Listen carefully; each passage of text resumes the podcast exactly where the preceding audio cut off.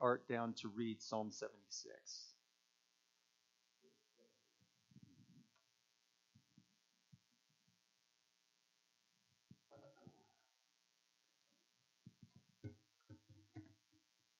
Okay, get it up here for my guys. All right, to the choir master with stringed instruments, a psalm of Asaph, a song. In Judah, God is known. His name is great in Israel. His abode has been established in Salem, his dwelling place in Zion. There he broke the flashing arrows and the shield and the sword and the weapons of war. Selah. Glorious are you, more majestic than the mountains full of prey. The stout hearted were stripped of their spoil, they sank into a sleep. All the men of war were unable to use their hands. At your rebuke, O God of Jacob, both rider and horse lay stunned. But you, you are to be feared. Who can stand before you? When once your anger is roused, from the heavens you uttered judgment. The earth feared and was still.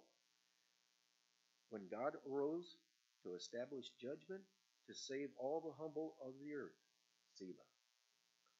Surely the wrath of man shall praise you. The remnant of wrath you will put on like a belt. Make your vows to the Lord your God and perform them. Let all around him bring gifts to him who is to be feared, who cuts off the spirit of princes, who is to be feared by the kings of the earth. Selah, consider this.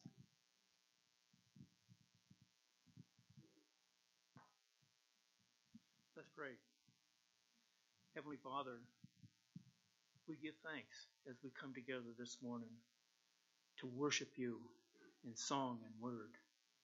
Lord, the joy of your presence among us that we experience today and every day as we look around and see your creation, which is abundantly beautiful in all that we can see. Lord, forgive us, your, your creation, mankind, as we failed, Lord, to uphold the calling that you've called us to, to loving one another. Lord, even the church is, is failing and stepping away. We ask God that you would protect us from that here in this body, and may we be a witness to others around us that you are true. You will not fail. Lord, your love supersedes everything else that we can imagine, and we're thankful for that. Thank you for Jesus, who came, lived a perfect life, was crucified, died, buried, and then rose again. Lord, for us, your creation, paid the price, paid the penalty that we owe, Lord, that we may stand before you righteous righteous on account of Jesus and his blood for us. So we give joy, we give thanks, and we give honor to you, Lord, our God, our Creator. In Jesus' name, amen. You may be seated. And our catechism question is number 50 as we're drawing close to the end of the catechism questions. And the catechism question, the long uh, question today is, or what it, does Christ's resurrection mean for us? And this is something we need to ponder every single day. And the long answer, I'll read the long answer, and so just ponder this uh, answer. Christ triumphed over sin and death by being physically resurrected, so that all who trust in him are raised to new life in this world and to everlasting life in the world to come. Just as we will one day be resurrected, so this world will one day be restored. But those who do not trust in Christ will be raised to everlasting death. And the short answer, and let's read this one together. Christ triumphed over sin and death, so that all who trust in him are raised to new life in this world and to everlasting life in the world to come. And the scripture that it's based on comes from uh, 1 Thessalonians 4:13 to 14. And let's read this together as well. But we do not want you to be uninformed, brothers, about those who are asleep, that you may not grieve as others do who have no hope. For since we believe that Jesus died and rose again, even so, through Jesus, God will bring with him those who have fallen asleep. And what a day that is going to be when we join with all those that have gone before us and we stand before the throne and lift our voices before him. So I'm going to invite you to stand again, for he is that you may not grieve as others do who have no hope. For since we believe that Jesus dies and rose again, even so, through Jesus, God will bring with him those who have fallen asleep. Lord is our salvation. Please join me. Heavenly Father, what a glorious day that you have given us. My prayer kind of pales to the words that we've just sung because you are our salvation. You're our only hope. You're our strength. You're our guidance. You comfort us when we're weak or saddened. You heal us when we're wounded in heart and body. You, you just, Lord, you're everything. You are everything. My mom once told me if all I had was one page in the Bible, I would have the Word of God. And how true that is, Lord. Lord, thank you for giving us this day to gather together. Let us uphold each other. Let us praise you, Lord. Let us worship you and learn. Lord, please just guide our footsteps and our words, our thoughts, our actions. Be with us, not only today, but throughout the entire week. And let us be your soldiers, your foot soldiers, and that our focus is wholly on you, Lord. Thank you, Lord, for giving us all of these blessings, more than we can even imagine. In Jesus' holy name I pray. Amen. Amen. May be seated. Invite Daryl up to open the word for us today.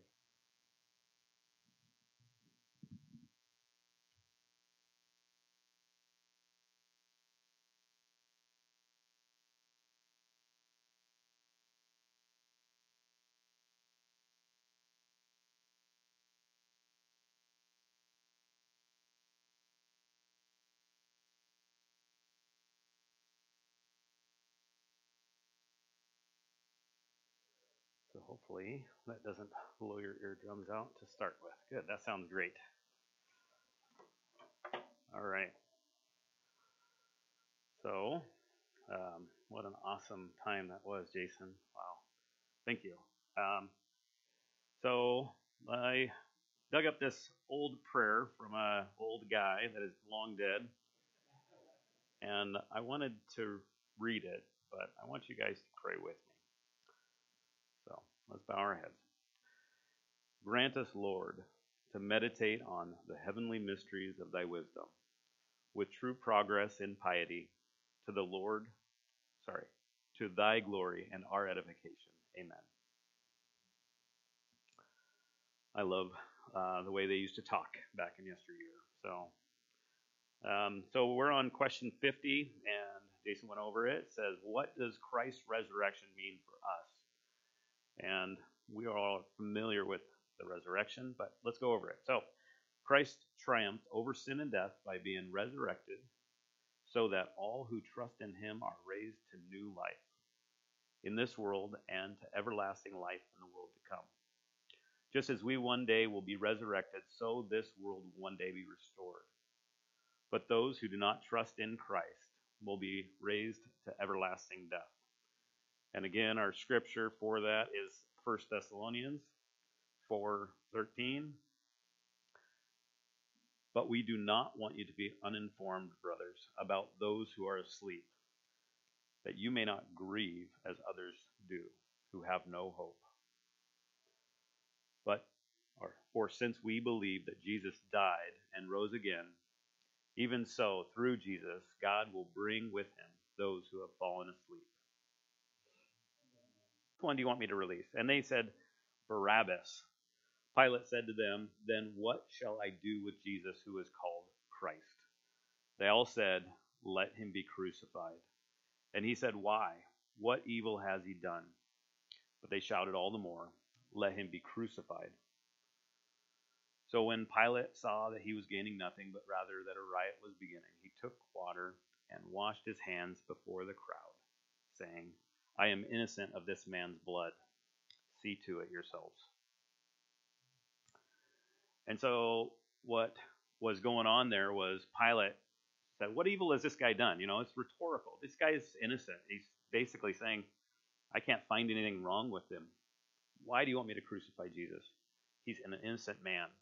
And so, being a smart man in leadership, he said, That's not mine. I'm washing my hands of this.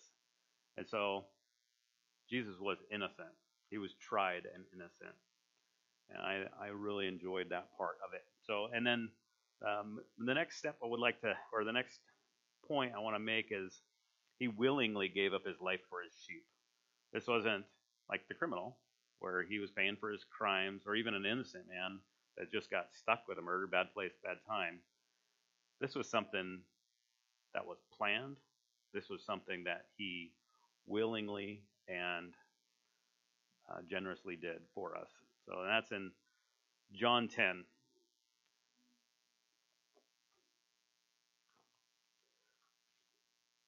John 10, starting in starting in 14.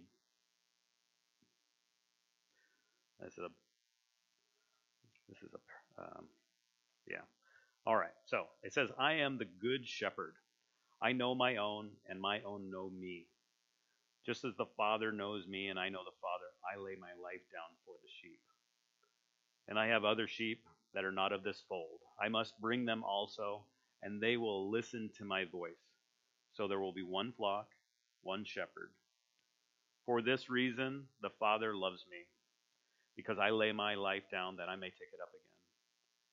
And I have the I have authority to take it up again. This charge I received from my Father. And there's a couple things in that verse that are important to take hold of. He has authority. So this isn't something that any normal human could do. This is not something we had the ability. God is fully incarnate in Christ, and so he has that authority. And so that was an that was an interesting point to learn. And he says he has the authority to take it up again. And this is what we are learning about. He's taking up his life. He is um, coming back from the dead. And so in 1 Corinthians 11, if you guys like to turn that, that'd be great. Um, we were getting, or the Corinthian church was getting instructions on how to do communion and, and a lot of other things, but this specifically was communion. So, starting in 25, it says, This cup is the new covenant in my blood. Do this as often as you drink it in remembrance of me. For as often as you eat this bread and drink the cup, you proclaim the Lord's death until he comes. So, this sheds light a little bit on the mode. This is God's covenant with us. He started off by dying for our sins and then it being offered for us. The old covenant, so he's saying this is the new covenant. The old covenant was where they took um, a bunch of different animals, heifers, it says heifers, blood goats, bulls, all sorts of different things, doves. They would sacrifice these things and then offer it to God and say, Forgive me. So Christ is a different deal. He is this um, this new offering to God that is worthy and more complete. Again, um, let's go to he, not again. Sorry, one more verse. We got Hebrews nine. Hebrews nine thirteen. 9:11. Sorry.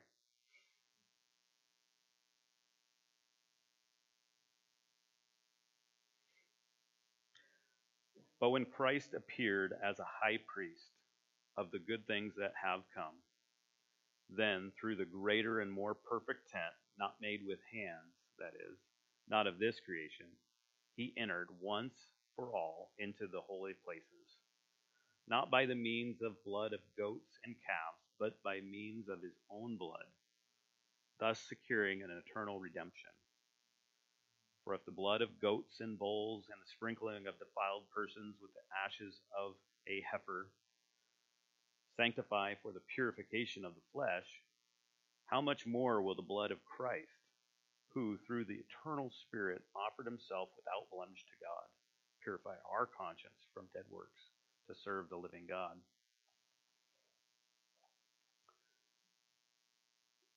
And when we're reading through these verses, what I had taken hold was that there's always this next step, right? There's the death of Christ, and then in this one, to serve the living God. This is not just this thing that stops. And again, one more verse I'll read real quickly. Uh, 2 Corinthians 5.21. For our sake he made him to be sin who knew no sin, so that in him we might become the righteousness of God. So Jesus knew no sin. Again and again, I'm going to repeat this. He was innocent. That means he didn't commit any sins. He was spotless. He was what was required in the Old Covenant, where they said you needed a spotless sacrifice. It needed to be good, not junky, right? Um, and so this connection, again, is what I didn't get. I didn't understand that this is a new covenant. I, I, guess I knew that. I just couldn't. I couldn't connect it. It just wasn't there. The Christ is this giving us this new covenant. He's like, I am God. I'm going to lay my life down for you.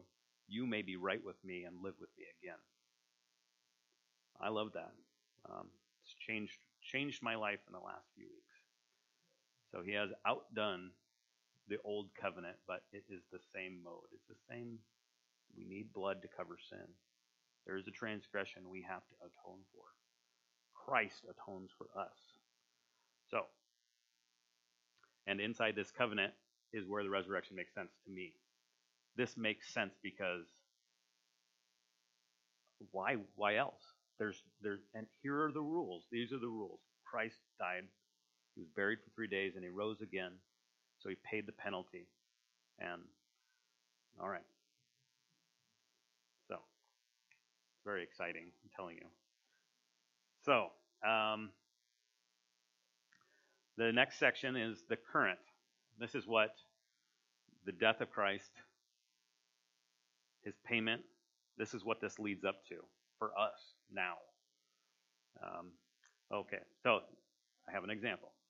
This is what we say in baptism. So we are raised to new life. We say, we are buried in the likeness of Christ. So we align ourselves with the, the death of Christ. Um, and we say we are His.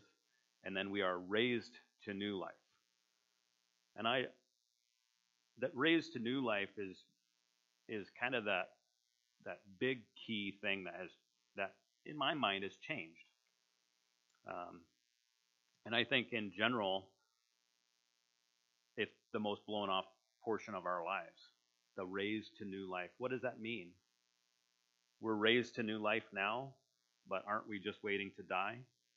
And then we can be raised? That's that's missing half. That's missing now. And in Romans 6, Acts and then Romans.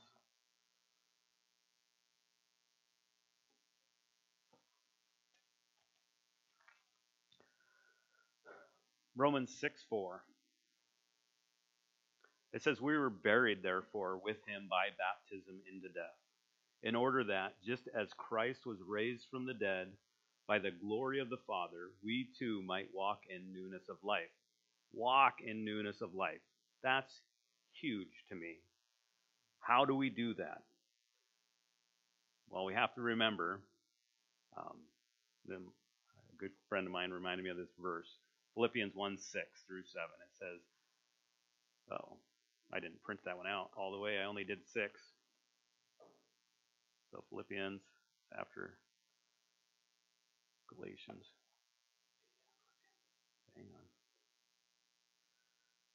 I did try to mark these verses, but there were too many marks. It, be, it became confusing. I tried to tried to get it done. Either way, so uh, Philippians one six through seven.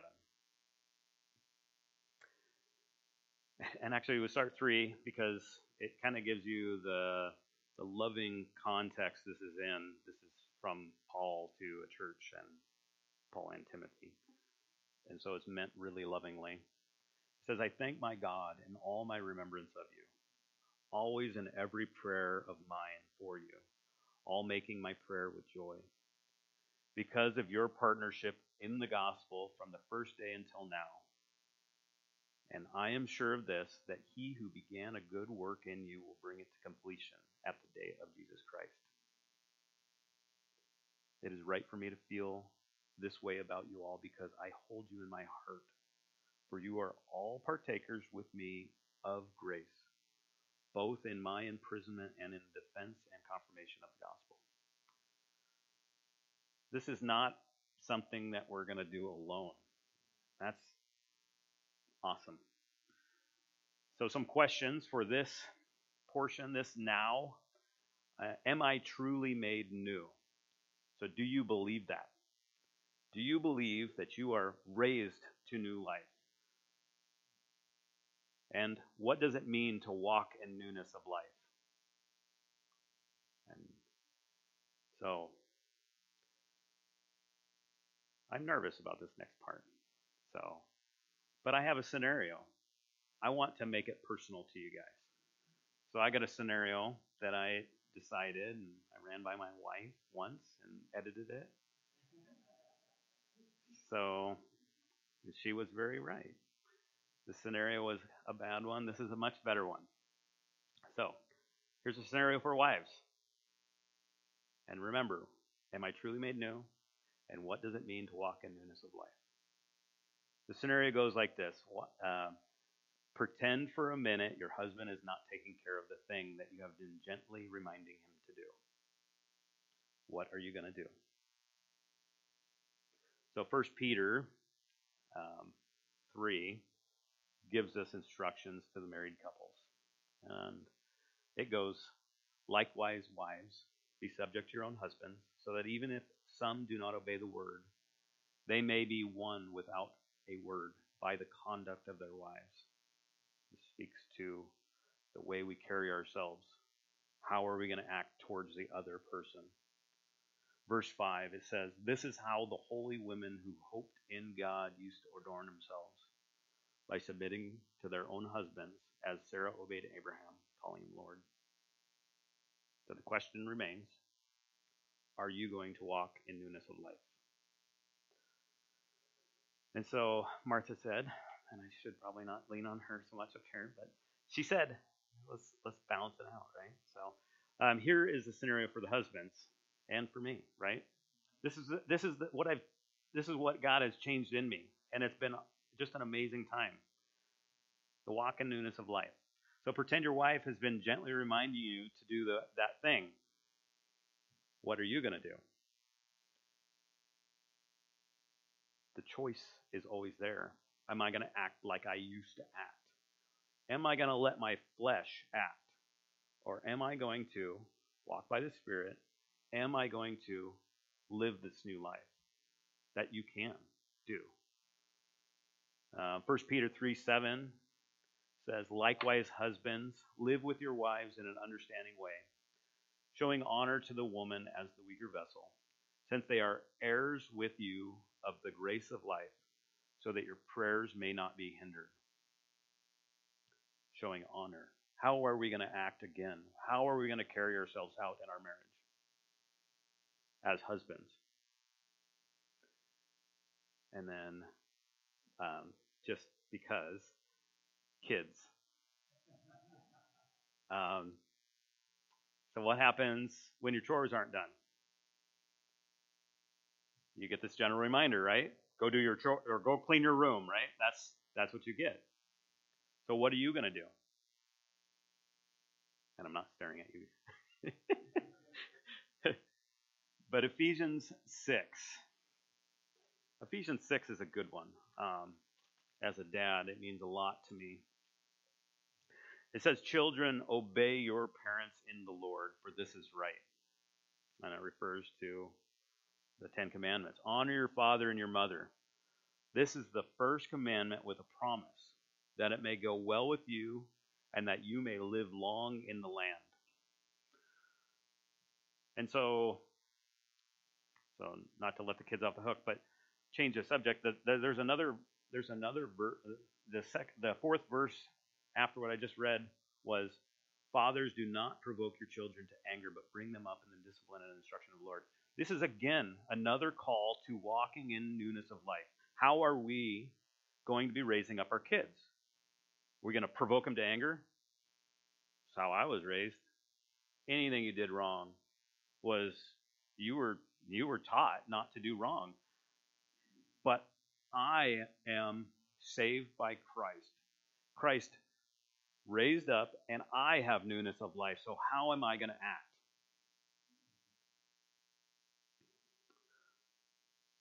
Either way. Kids, again, how are you going to walk? What are you going to do? How are you going to respond?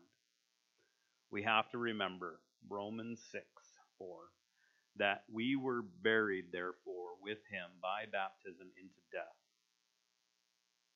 In order that, just as Christ was raised from the dead by the glory of the Father, we too might walk in newness of life. And therefore, this is Romans 5:18, in case you're making notes. Therefore, as one trespass led to condemnation for all men, so one act of righteousness leads to justification and life for all men. This is this is phenomenal to me when over and over again he says, walk in newness of life, you're raised to new life.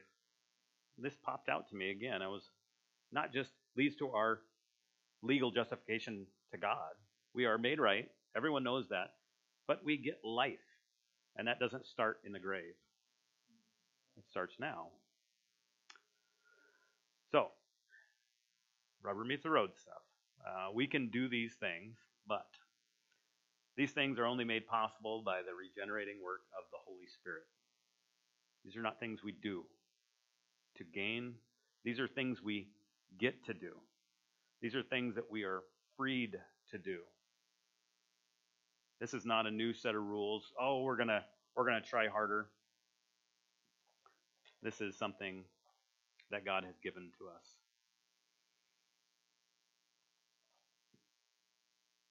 All right. Um, Jason did this earlier, I, and I said, or uh, I wrote down, I'm sorry to refer to my notes like that, but there is another thing besides baptism and communion as we do, uh, that we do as Christians.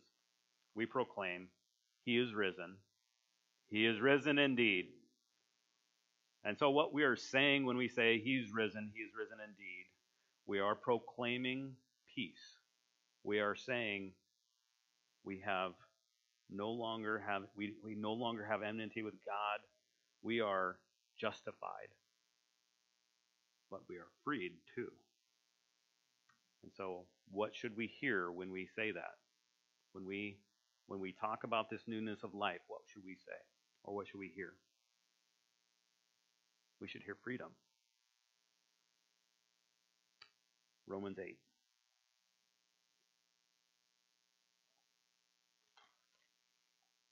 Romans 8, 1 through 7. There is therefore now no condemnation for those who are in Christ Jesus. For the law of the Spirit of life has set you free in Christ Jesus from the law of sin and death. For God has done what the law, weakened by the flesh, could not do by sending his own Son in the likeness of sinful flesh and for sin. He condemned sin in the flesh in order that the righteous requirement of the law might be fulfilled in us, who walk not according to the flesh, but according to the Spirit. Walk in newness of life. Verse 5. For those who live according to the flesh set their minds on the things of the flesh. But those who live according to the Spirit set their minds on the things of the Spirit. For the mind, for to set the mind on the flesh is death, but to set the mind on the Spirit is life and peace. For the mind that is set on the flesh is hostile to God, for it does not submit to God's law. Indeed, it cannot. John 8.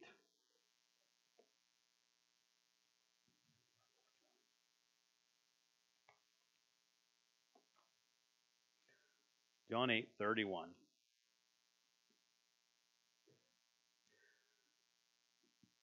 And believe it or not, abiding in God's law, abiding in God's word, does this.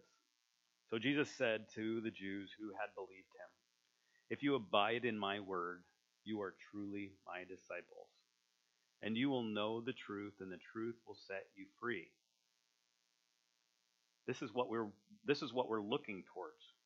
These new choices, these choices, how are you going to act to this thing? It's not necessarily most important in the relationship, but where is your mind? So it says set your mind on God. Are we going to worry about our sinful desires? Where is our heart going to be? Okay. So again, with what do we do? So Romans 8, 12 through 15 says, For you did not receive the spirit of slavery to fall back into fear, but you have received the spirit of adoption as sons by whom we cry, Abba, Father. Then in Matthew 7 7.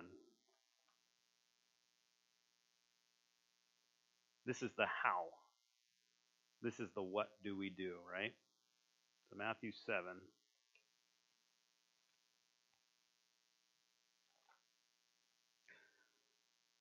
Um, this is what's changed. This is what is different. Matthew 7 7 says, Ask, and it will be given to you. Seek, and you will find. Knock, and it will be opened to you. For everyone who asks receives, and the one who seeks finds. And to the one who knocks, it will be open. Or which one of you, if his son asks him for bread, will give him a stone? Or if he asks for a fish, will give him a serpent?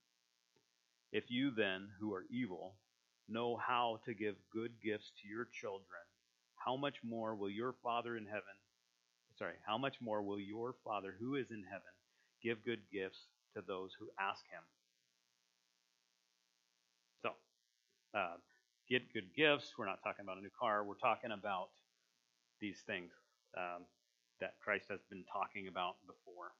He's been talking about righteousness, sincerity, purity, humility, and wisdom. And I can testify to that begging God again and again, God, give me the wisdom. Give me the wisdom to raise my family. I don't have it. I need your help. So we need to turn to God. This is the how. So what do we do? We need to turn to God. We need to first ask for forgiveness for our sins. We need to make sure our heart is right. And we ask Him for these abilities.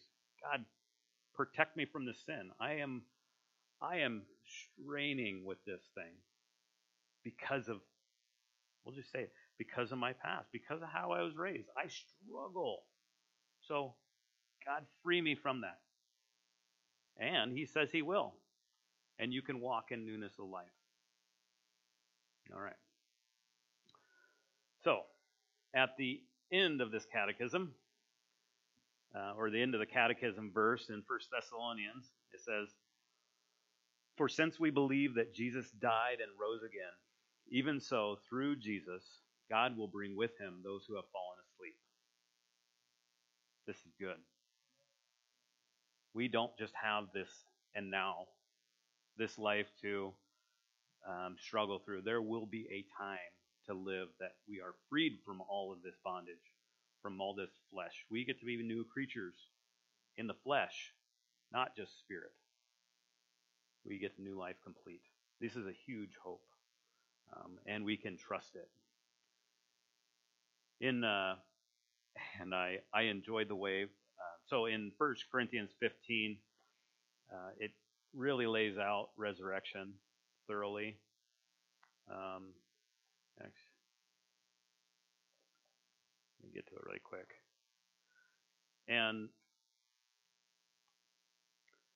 and the argument that was put forward is quite interesting. He's saying one one thing, this thing can't be, and that thing can't uh, can't be. I don't know if that says it right, but if and I'll just read it. How about that? You guys probably pick up on it just like I did. All right. So 1 Corinthians 15, 16. It says, For if the dead are not raised, not even Christ has been raised. And if Christ has not been raised, your faith is futile, and you are still in sins. Then those also who have fallen asleep in Christ have perished. And we're talking just like, he's saying, then there's nothing. And that our faith now is worthless. It doesn't mean anything for anything if there is no afterlife, if we don't get raised up again with Christ. So, but what we do know is we are not in our sins. Our debt has been paid, and Christ's resurrection proves this. Christ has been called the first fruits. Christ being called the first fruits, should bring to mind um, the Old Testament requirement of Israel, where uh, they called it the Feast of Harvest, where the farmers, everybody was, what do they call that? Agri, agri, you know words. Agro, I don't remember what they are. They, they're agrarian, right? That's the right word. Um, but they farm what they eat. That was their normal, and this is this is this this type of people. So, but in the beginning of the season, before the main harvest comes in, they would come in and they would cut up and they would bring in a sheaf of grain and then they would take it and prepare it. But this was done in the hope and trust. So it's hope slash trust that God was going to bring in the future harvest. They were giving up. Here you go.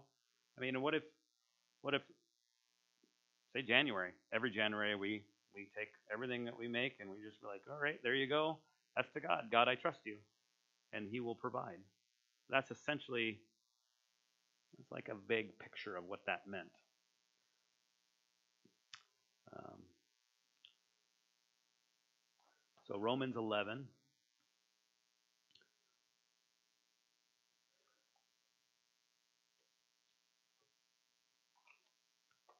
Romans 11, 16.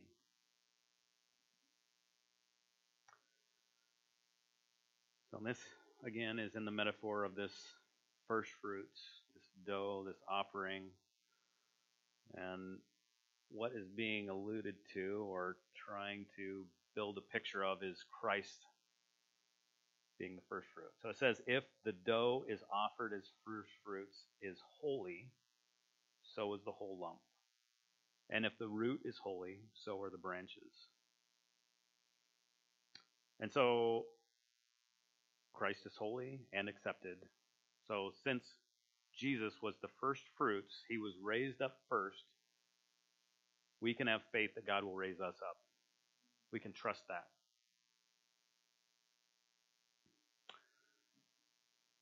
So this is the this is the rough part. I um, I didn't I struggled with this part. I didn't want to talk about this part mostly because it's hard and I go for the easy way out mostly. So, but here we are.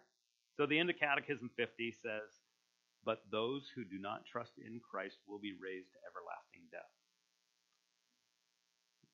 Um, it is real. This is this is the covenant. You are in the covenant, or you're not in the covenant. There is no two ways about it. So Matthew 13. Matthew 13. I I found this this morning, so bear with me. It's a, uh, the parable of the wheat and ter- the weeds and tares, and it gives a picture of what is going to go on at the end. It says in 24, he put another parable before them, saying, The kingdom of heaven may be compared to a man who sowed good seed in his field.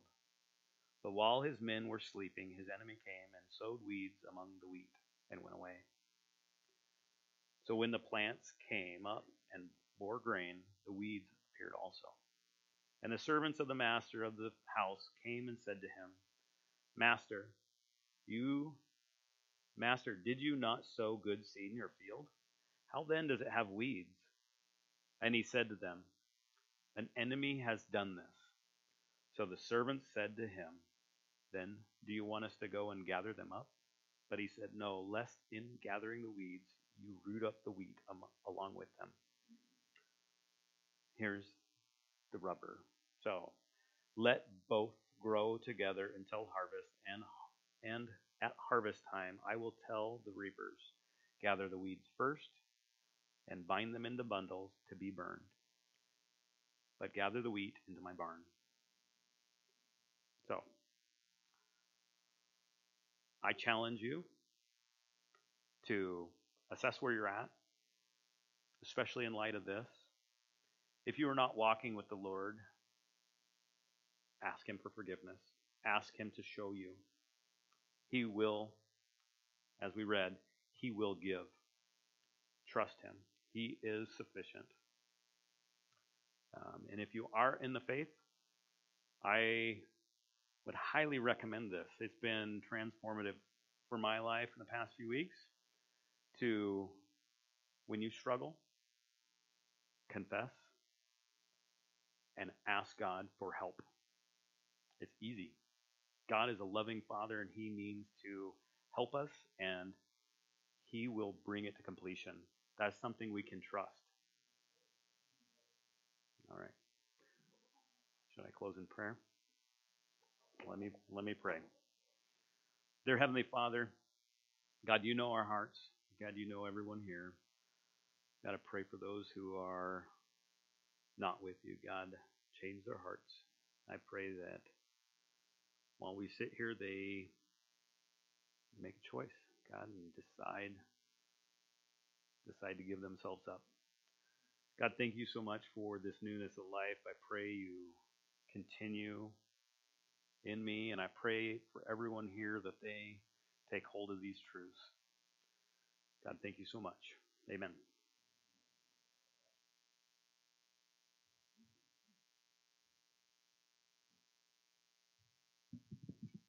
We have been saved from much, have we not? Amen. Let's stand and we're going to close with Christ, our hope in life and death. He is our only hope.